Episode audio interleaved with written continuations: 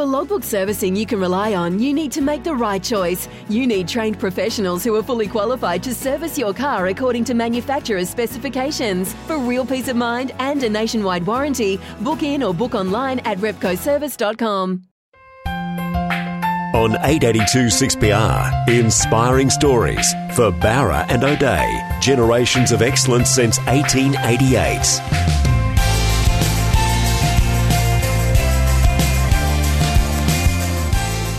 Hello, my name is Tim McMillan, and welcome to another episode of Inspiring Stories, brought to you by Bowra and O'Dea, doing ordinary things extraordinarily well.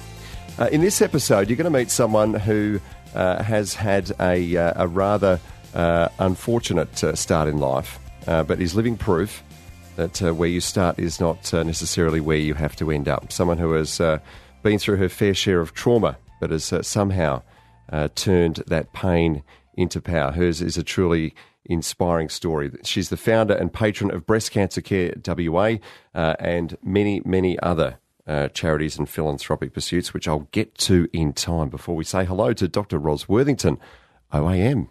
Hello, Ros. Hello, Tim. Look, it's probably uh, a bit uncomfortable for you to always hear that. Um, in, in, in, any intro to you, people always reflect on uh, what was a pretty difficult start to life for you. But uh, look, uh, this is one of those shows where yes. we uh, where we look uh, at uh, at where people have come from Warts and, and how they've how they've come to be where they are today. So, um, Ros, your childhood it uh, it wasn't the happiest of times. Well, no, I guess looking back, I mean, at the time you're in that situation, you just you know, you deal with it. But so I was very young, about three, and my brother 18 months old when we were really abducted by my dad's side of the family. And um, we were born in Collie in the southwest, and mm-hmm. then we went taken to Geraldton, uh, and then we went into um, an orphanage, and then from there we went into foster care.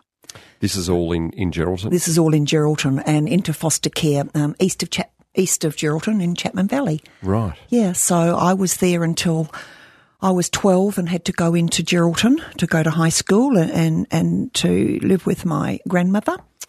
Um, so look, I, I like to reflect on, let's say there were lots of good times as well, but, um, yeah, abuse and, um, everything that goes with it. And particularly when you are a foster child, and this is in the very early 50s. Mm. So it was very, um, very prevalent.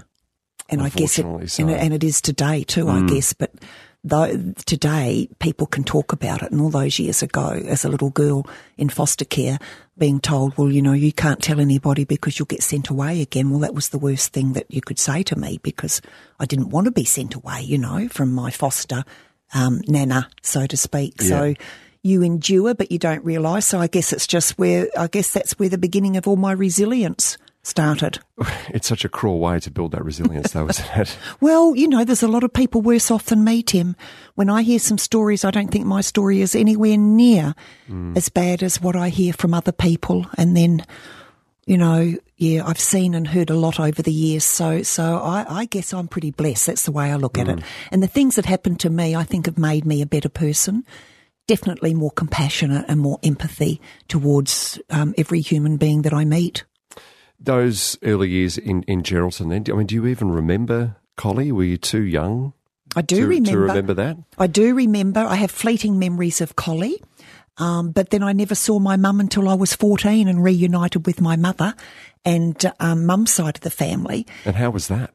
It well, it was it's been it was amazing. I mean, slowly um, we built a relationship. Um, but I went to New Zealand to live, married my first husband at 20, and so um, I didn't really have a lot to do with her, but she came over for a holiday. First time she'd ever left Western Australia.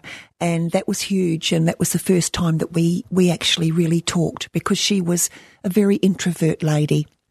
But when you think of what she went through, all of her years, you know, she, like she was the, I think there were 11 or 12 in her family and she left school at 13, you know, to look after the, the siblings that were coming along. And and she had a really tough life, and she mm. she had um, breast cancer at thirty four, and her relationships weren't that great either. And then she went on to have five other children, and So, but in those days, she was trying to find us and to get us back, but she didn't know where we were for, for so long, you know. How did she not know? If, Well- given that you were with uh, with with a foster family, But she didn't know. She didn't know that we'd see, we were abducted while she was in hospital. right? So she didn't know who'd taken us. They had an idea because the people we were staying with had actually said that such and such and, and my uncle had come to visit me, but then they never came back with us. So, um, and then mum tried, would, she said she would catch the bus up to Perth every week, you know, come to the child welfare and ask them to find us, and they were never interested.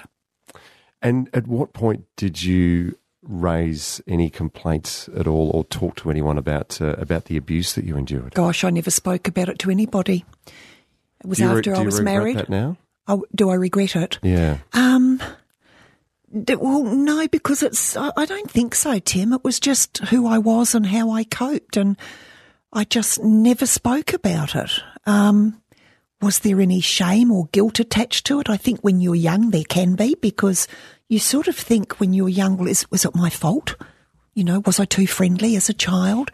So you do sort of have those feelings, and and I just let it go. But it wasn't until after I was married that my husband and I had a conversation, and I told him, and I remember how shocked he was.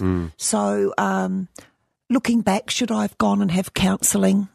Um, I don't know. I've, I think I've done pretty well since. I sort of think, well, you know, You've sometimes there's okay, too much Ros, counselling, mate. You just get on with it.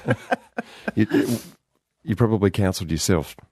I did actually. I would reflect, and I still today take that time out for reflection at the end of Mm. Every day and talk to myself and and um, you know organise in my brain what I've got to do the next day, and then have a great night's sleep. So, yeah.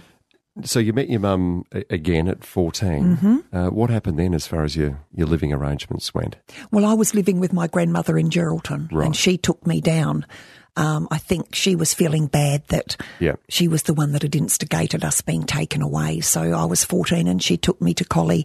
I was going to be a bridesmaid for my auntie, and that was the first time I'd really met all my family. Wow. And so we did that, and, and then back to Geraldton, and and then um, my grandmother s- said that I had to get out and work. So I was almost fourteen. I was fourteen then, so I had to leave school and get a job. And it wasn't. An, I, I went and did a couple of visits to Collie with my mum, and that was lovely. But we never really, really, really connected until she came to New Zealand when I was a mother myself Right. you know, and put myself in her shoes. And um, we talked about it then in depth, and, and she never got over it till the day she died. That really, really affected her. Well, can you imagine today if that happened? That you're there with your two children, and then, then your two children aren't there. It'd be a national, it'd be, you know, it'd be everywhere, wouldn't It'd it? be it'd be huge news. It'd be huge news. Huge news. In those days, they just covered it up and no one took any notice. It's it's very sad, isn't it? You Mm. wonder how often it actually happened. It happened a lot. I'm sure. I mean, many members sure. Mm. in my family suffered abuse as well. So, you know. So your teenage years were really the start of your working life. They were, and what could I do? I had no qualifications. I wasn't that great academically. And what really pushed me over the edge, my grandmother saying leave, but just before that, the um, teacher in the in one of the classes for maths, um, I only got a few percent, and um, he said, "This is what dumb is, boys and girls." And so that sort of, you know, I didn't really have a love to want to stay at school after that. So um, yeah, I did, couldn't do anything, but I did become the best waitress in the best hotel in Hamilton until I went overseas to New Zealand on a working holiday. Now, obviously, you, you you mentioned your mum uh, being Yes. diagnosed with, with breast cancer. Yes. At what age were you also uh, facing that same challenge? So, mum was 34. Yep. And my problems with my chronic breast disease started when I was 16.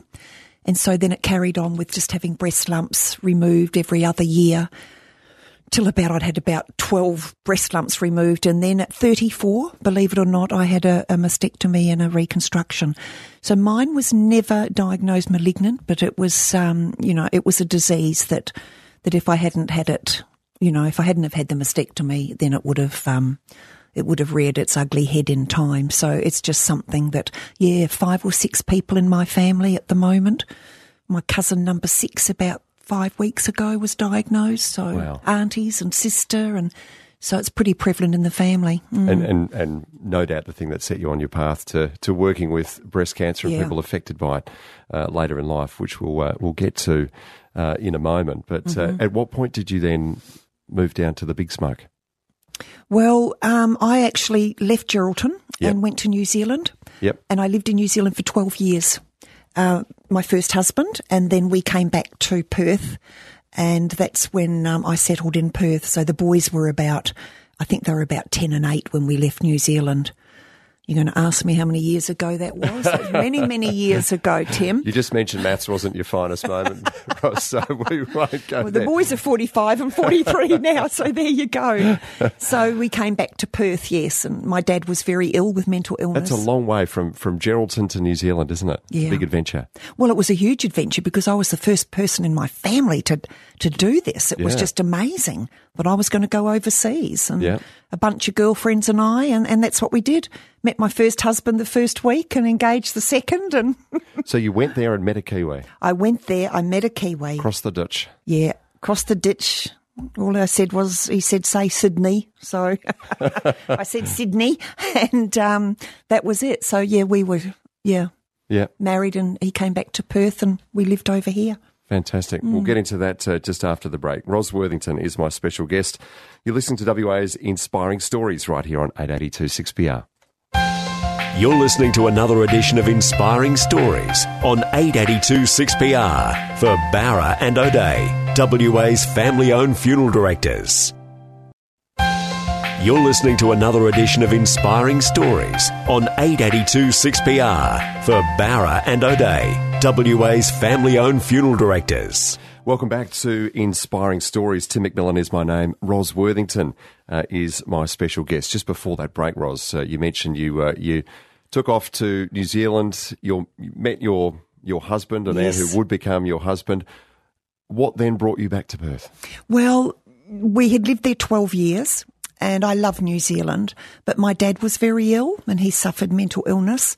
And so um, I just felt that it was time for me to come home and, and try and help him and take care of him. So um, that's what we did. We, we came back to Perth and, and my husband got a job in security and, and I um, did as much as I could, you know, helping my father. It, um, By this point, you were a mum. By this point, I was a mum of a ten-year-old and a eight-year-old, and and um, got them into school over here and got them settled. And uh, yeah, we've never really looked back, or the boys have never looked back, and I've never looked back either. Although the days in New Zealand were beautiful, but um, I was glad to be home. I'm very close to my family, so it was you know I was glad to be home.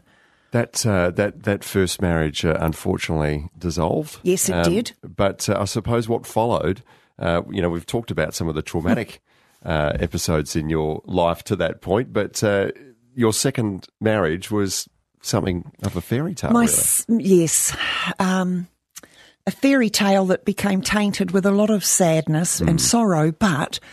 Uh, he was my soulmate, my best friend, and he was my first boyfriend when we were 11. Eleven years old. 11 years in old. Geraldton. Yes, and I can remember him kissing me on the cheek once, and it was just like, wow. And so he was my boyfriend till I think I was about 13, and I wrote him a Dear John letter and said that we couldn't go out anymore because, you know, we would, he was in Yuna out of Gerald, east of Geraldton, and I was in Geraldton. And so I never, we never met again until I think I was, um, my husband and I had separated. And I met Ross about two or three years after that. I was on my own with the boys, and um, it was like instant. Mm. It was just instant, and, and um, yeah, And what had he been doing up to that point? he was Apart a from, carpenter. Apart from longing for you. he was a carpenter, and um, he was he used to travel Australia a lot. Yep. Um, and he was on his own, and he used to travel Australia a lot with his two sons, and pretty much a no, pretty much a nomad existence, I think. But he did a lot of work on the missions and did a lot with the Aboriginal people. So it was, very, and he lived in Wickham when he came back into my life. So it was a big thing, a big transition for him and and the boys to move down to Perth. Um, you know, he did that because he wanted, you know, to be with me. So it, it was a big sacrifice, I think, for him.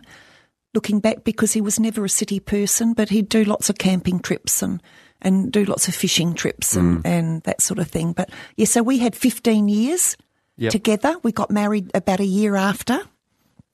um, that we that you know that he came back into my life. Yep. And um, but you know he did have mental health. He had a lot of mental health issues and um, alcoholism. So it was very difficult for him. I guess very difficult for all of us. But um, you you never ever realise that anything is going to happen to you um, like it did with us as it does every four hours with so many families in Australia that your loved one is going to take their life. And he did. And um, his emotional pain, as I say to everybody, because so many people have got something to say about someone who takes their life. Oh, what have they? Why would they do that? They've got a beautiful family and a beautiful home, and it's the ignorance of people sometimes that really get me because people. It's nothing to do with the beautiful home and the and the lots of money and the cars. It's a mental illness, hmm. and that emotional pain for so many people gets so great that they that's the only way they see out, which is really really sad. And that's why I talk so much and do so much with Lifeline WA because I talk about the lived experience. You need to hear it from someone who's lost someone. Hmm. We don't want you to walk in our shoes. And so that's very important work for me. I think it's fair to say we are more open and willing to talk about mental health and Yes. suicide and depression these days. But unfortunately, the stats on depression and suicide don't seem to be improving a great deal. Where are we going wrong? Oh, Tim, you know, if I really knew the answer to that, I, I wouldn't probably be sitting here, mate. I'd be on some Greek island. but, but no, um, it, it's a serious, it's a serious topic. Are we But not I talking al- about it in the right way, or are we not treating people? Well, I think way? the stigma. See, 16 years ago when Ross died, and about a year after that, I took up the cause and became a voice for a lot of people that were voiceless. Yep. And because I believed that the stigma attached to suicide and depression was so great, and that's what I've tried to be creating that awareness. Um, over these past 15 years with, with the, the work I do with Lifeline WA. But every four hours or even a bit less now, people are still taking their own life. I was with a mum a few weeks ago that lost her 13 year old son to suicide. Now you can't even begin to contemplate and put that together, how mm-hmm. that could happen. But it happened. So our young people are incredibly vulnerable and you have amazing organisations out there. Mm. I'm not knocking all these organisations, but I do wonder why the statistics are not dropping. The work that I do in the community, I work with children, I work with youth, I work with anyone really that wants to listen that might be going through some suffering. You've really got to start with the heart. You know, we have our wonderful corporates that give money. We have the government, or might I add, they're the state government that give very little to Lifeline WA. So I just thought I might drop that in, okay? drop it. Go very, it. very little. Um, but that is me speaking, and that's my personal, and it's not um, the views of anyone else in these organisations. So, mm. but I just want to make that known because so many people think Lifeline has just got so much money, and we're mm. desperate every week. I mm. mean, I know I'm di- digressing here, but 80 last year telephone counsellors, and now we're up to 150 odd. 80 And are, and are those phones just constantly ringing? constantly yes 24 hours a day Yeah. and we we so it's we're all about training crisis for counselors so they can sit because everybody needs someone to listen to um, you need to be able to listen but it just even goes deeper than that you've got to have the empathy and a lot of gra- I work with the grassroots people. You know, I'm so looking forward to going up to Onslow to um, on International Women's Day. You know, to speak to people on up, up there. Um, and of course, this subject would come up as well with mental health because we know with FIFO, uh, but it's just everywhere, and um, it's just yeah. I believe my work that I do is more on a humanitarian level. If you know what I mean. Well, certainly, uh, if you're talking about the lived experience, you've, uh, you're, you're almost overqualified for, Mm. Yes, for that role. So unfortunately, yes. qualifications you probably don't really wish to have. No one wishes them, Tim, but they happen every day, and right as we're speaking, it'll be happening to another family. Have you found over the years during your association with Lifeline WA that uh, um, the reasons that people talk about over the phone for their predicament have they changed at all, or uh, is it the the same sorts Look, of I think it's all pretty same, same, although social media plays Yeah. a big role in it Yeah. now. A lot of our young people, it's set off with social media. So, you know, I, I just honestly, it would be wonderful if we never had social media again. But then in saying that, it has its place as well. Hmm. I realise that. But, um, so yes, it has changed a little bit and the, the, um, but that they always comes back to the same sort of conclusion, people that take their life. We don't want to be a burden. So we don't want to be a burden to you, mum and dad, or to the family, but they don't realise that it's a bigger burden when you leave, you know. So um, a lot of work to be done, a lot of good people doing work, but um, yeah, well, I'm throwing my towel in the ring now, and I want to do it my way with a lot of people because I think hard work is where you start. Yeah.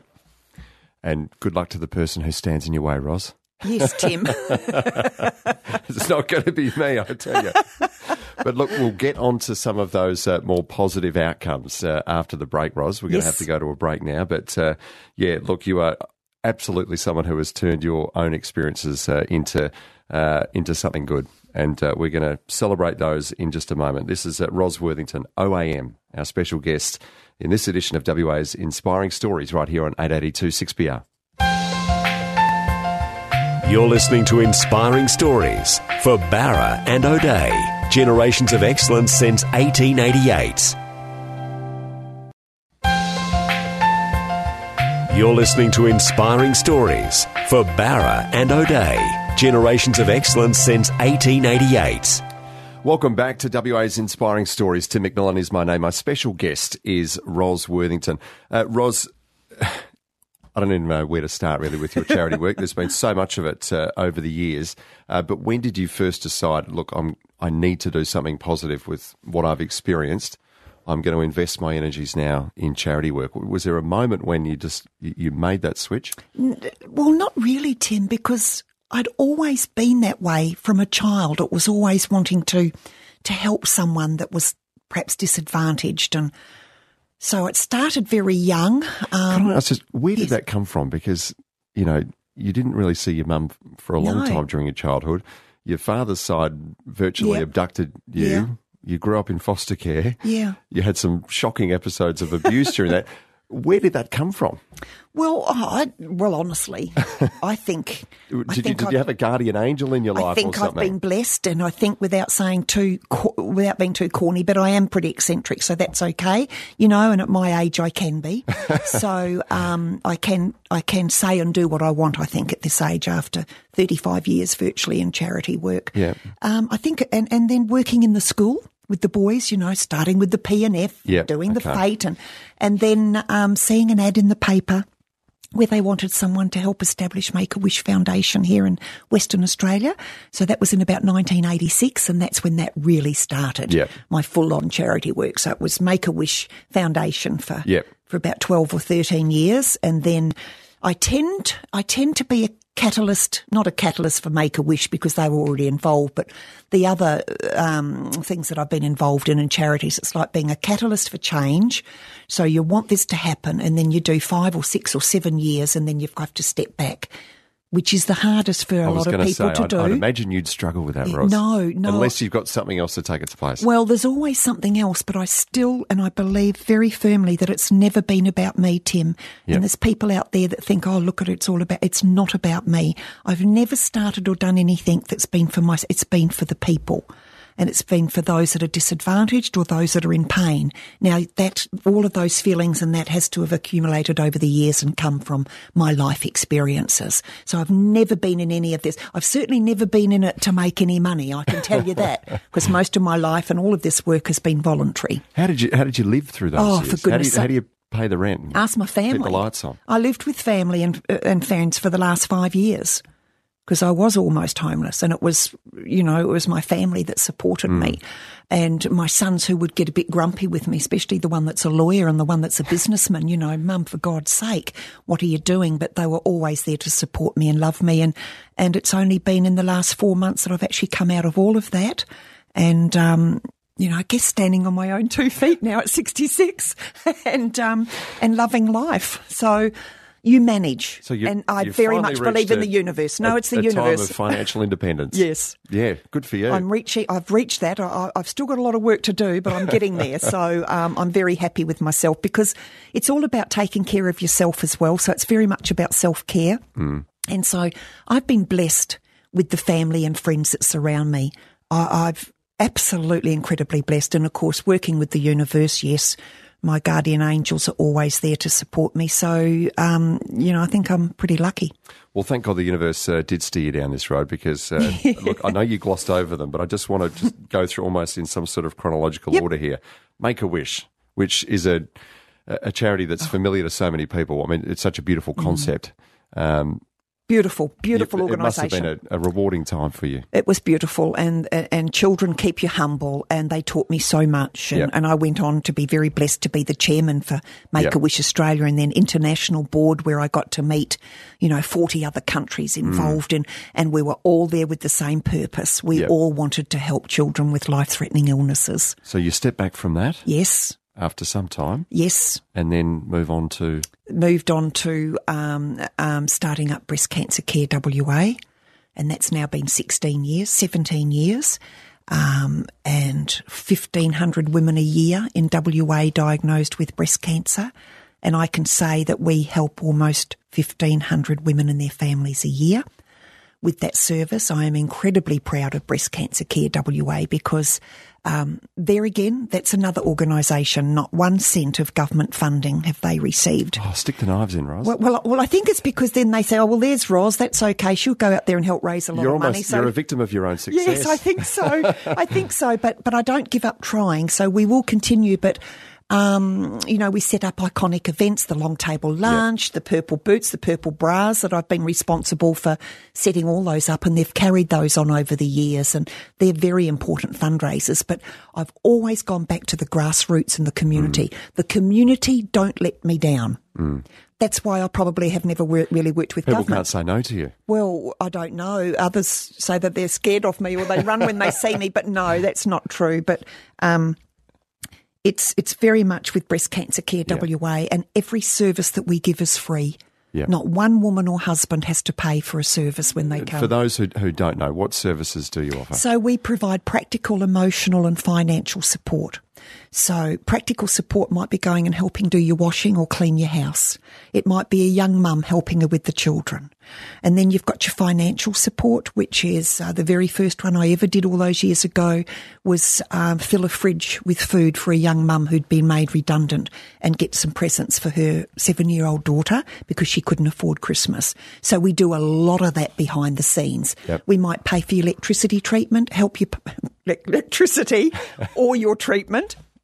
Um, and um, there's many financial situations. All of those things that you don't get and emotional. You know, we've got our breast care itself. nurses, we've got our counsellors. Yep. That I can tell you counsel a lot more than just someone with Mm. breast cancer these days. They take the whole family. So they do amazing work. There's 22 staff there now, I believe. And it's absolutely amazing the work they do. They put their heart and soul into it. It's a beautiful organisation, and I just implore anyone out Mm. there, you know, money raised here stays here in WA. It doesn't go anywhere else. Mm. It stays here you know, and it, and it goes to the grassroots. It goes to people in our isolated communities. Wherever people need help, we're there. We've never said no to anybody. Um, of course, you've got uh, Lifeline WA in the mix there too. Yes. Um, when did you start your association with them? Well, really, it was after Ross took his life. So that was um, 16 years ago. So about 15 years ago Yep. that I became involved with Lifeline. I was going to start my own charity. But I'm one of these people that if you can't collaborate, you know, I don't really, not into starting new charities. There's about nine and a half thousand already. And I'm very big on collaboration, getting people to work together. And there are so many charities that could work together that probably don't work together. Uh, because into the mix there comes if you've started a charity for some reason, a lot of people think, well, I've got ownership of this. This is my charity. No, no, no, it's not your charity. You know, it's like breast cancer. It's not my charity. I might have started it, but it's not mine to run. So with Lifeline, um, yeah, that work's been full on and, um, you know, oh, I've done stuff never with. Wesley Mission and stuff with Anglicare. I mean, Yep. but Lifeline WA is the one that, you know, that I'm an ambassador for, and I Yep. really love the work they do. Just just on that, uh, the the number of charities. Are you finding it harder to make some noise and uh, attract donors and support from the community, given how crowded the charity space is now? I mean, you think of all the various days there are throughout the year, the different colour ribbons, or, Yes. or whatever other little uh, symbols that go with all very worthwhile causes. Yeah. Has it made your job harder? Um, I think it does make it more difficult. Uh, The last couple of years have been difficult for the charities, particularly with Breast Cancer Care WA and, and, and with Lifeline WA, because they're two that I work closely with. Um, and so, yes, um, it has been difficult. I think it's starting to turn now. So you've always just got to go with the flow. And of course, people that are reliant on government um, grants, when it gets bad or the government grants taken away, they're the charities then that are crashing. Yeah. You know, so it's important to work together. It's important to collaborate Yeah. and see all working together you can help so many more people. But yes, it is difficult for charities and you've got to keep thinking. That's why I was the purple boots and the purple bras and you've got to think outside the Something box. crazy. You've got That's to be a bit crazy in pays this. to be a little bit this- eccentric Yes, it does. Um, look, we're going to have to go to another break, but on the other side, I want to talk to you about your your latest uh, project, the Love Yes. Angel project, because I know that's one you're very passionate about uh, at the moment. So we'll get into that uh, right after the break. More with Ros Worthington, my special guest on this edition of WA's Inspiring Stories, right here on 882 6PR. You're listening to another edition of Inspiring Stories on 882 6PR for Bowra and O'Dea, WA's family owned funeral directors. You're listening to another edition of Inspiring Stories on 882 6PR for Bowra and O'Dea, WA's family owned funeral directors. And welcome back to WA's Inspiring Stories, uh, the inspiring story in this edition of Ros Worthington. Ros, uh, you've won quite a few awards, medals, uh, that sort of thing over the time. I'd look, frankly, we'd fill up the whole hour if I went through them all. But uh, I mean, you've got one in your name now. You've got uh, well, you've got two really in your name, haven't you? Doctor Ros Worthington OAM, That's right. uh, Yes. an honorary doctorate, yes. and an uh, Order of Australia in there, just to name a couple. yes. Are they important to you? Look, uh, they're wonderful accolades. I don't do any of this. It's actually embarrassing.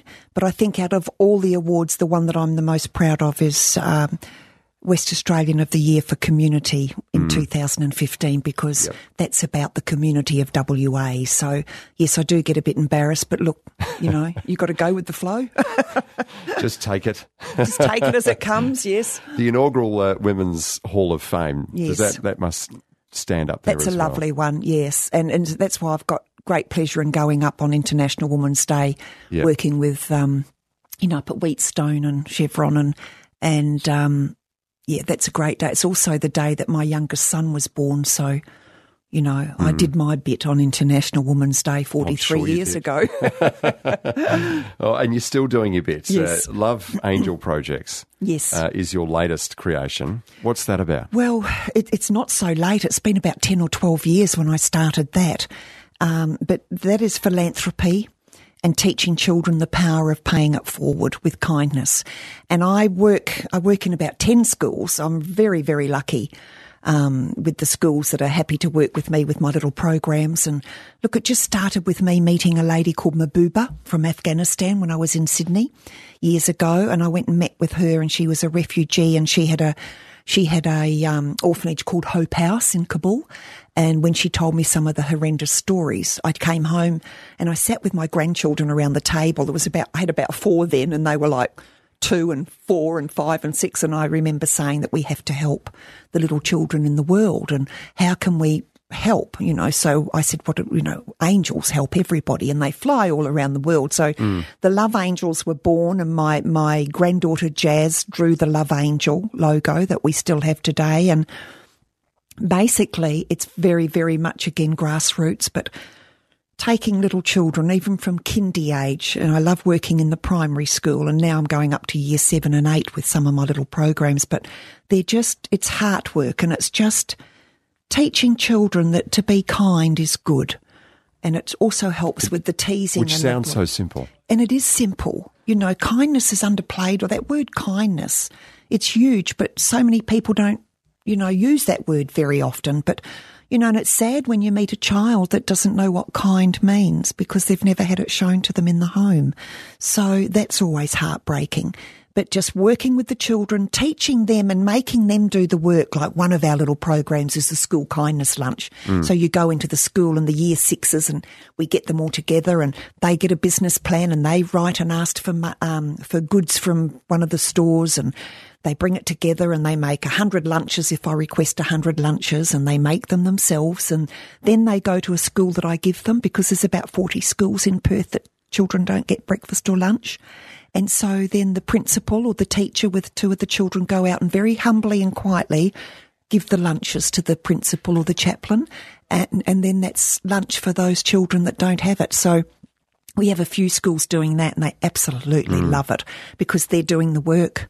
You know, they're making the lunches and they're doing little affirmation cards and just just doing the kindy kids colour in the little brown paper bags and so it's just everyone working together and um yeah, so that's very that's my heart work I just love because the children are our future. And look, honestly, mate, when you get to my age, why am I going to be too invested in sort of, you know, people are very focused and black and white. And I, I, I really love working with the little people. So the big people I work with, of course, but, but it's the little people that I love because they're like sponges. And And hopefully, if you reach the uh, the little ones, there's a, a lesson for their mums and dads as well. Well, I think because parents need to, you know, uh, see, you don't get given a book on how to be a parent. And of course, so, so many parents, they think they're doing the right thing. In actual fact, they're probably not.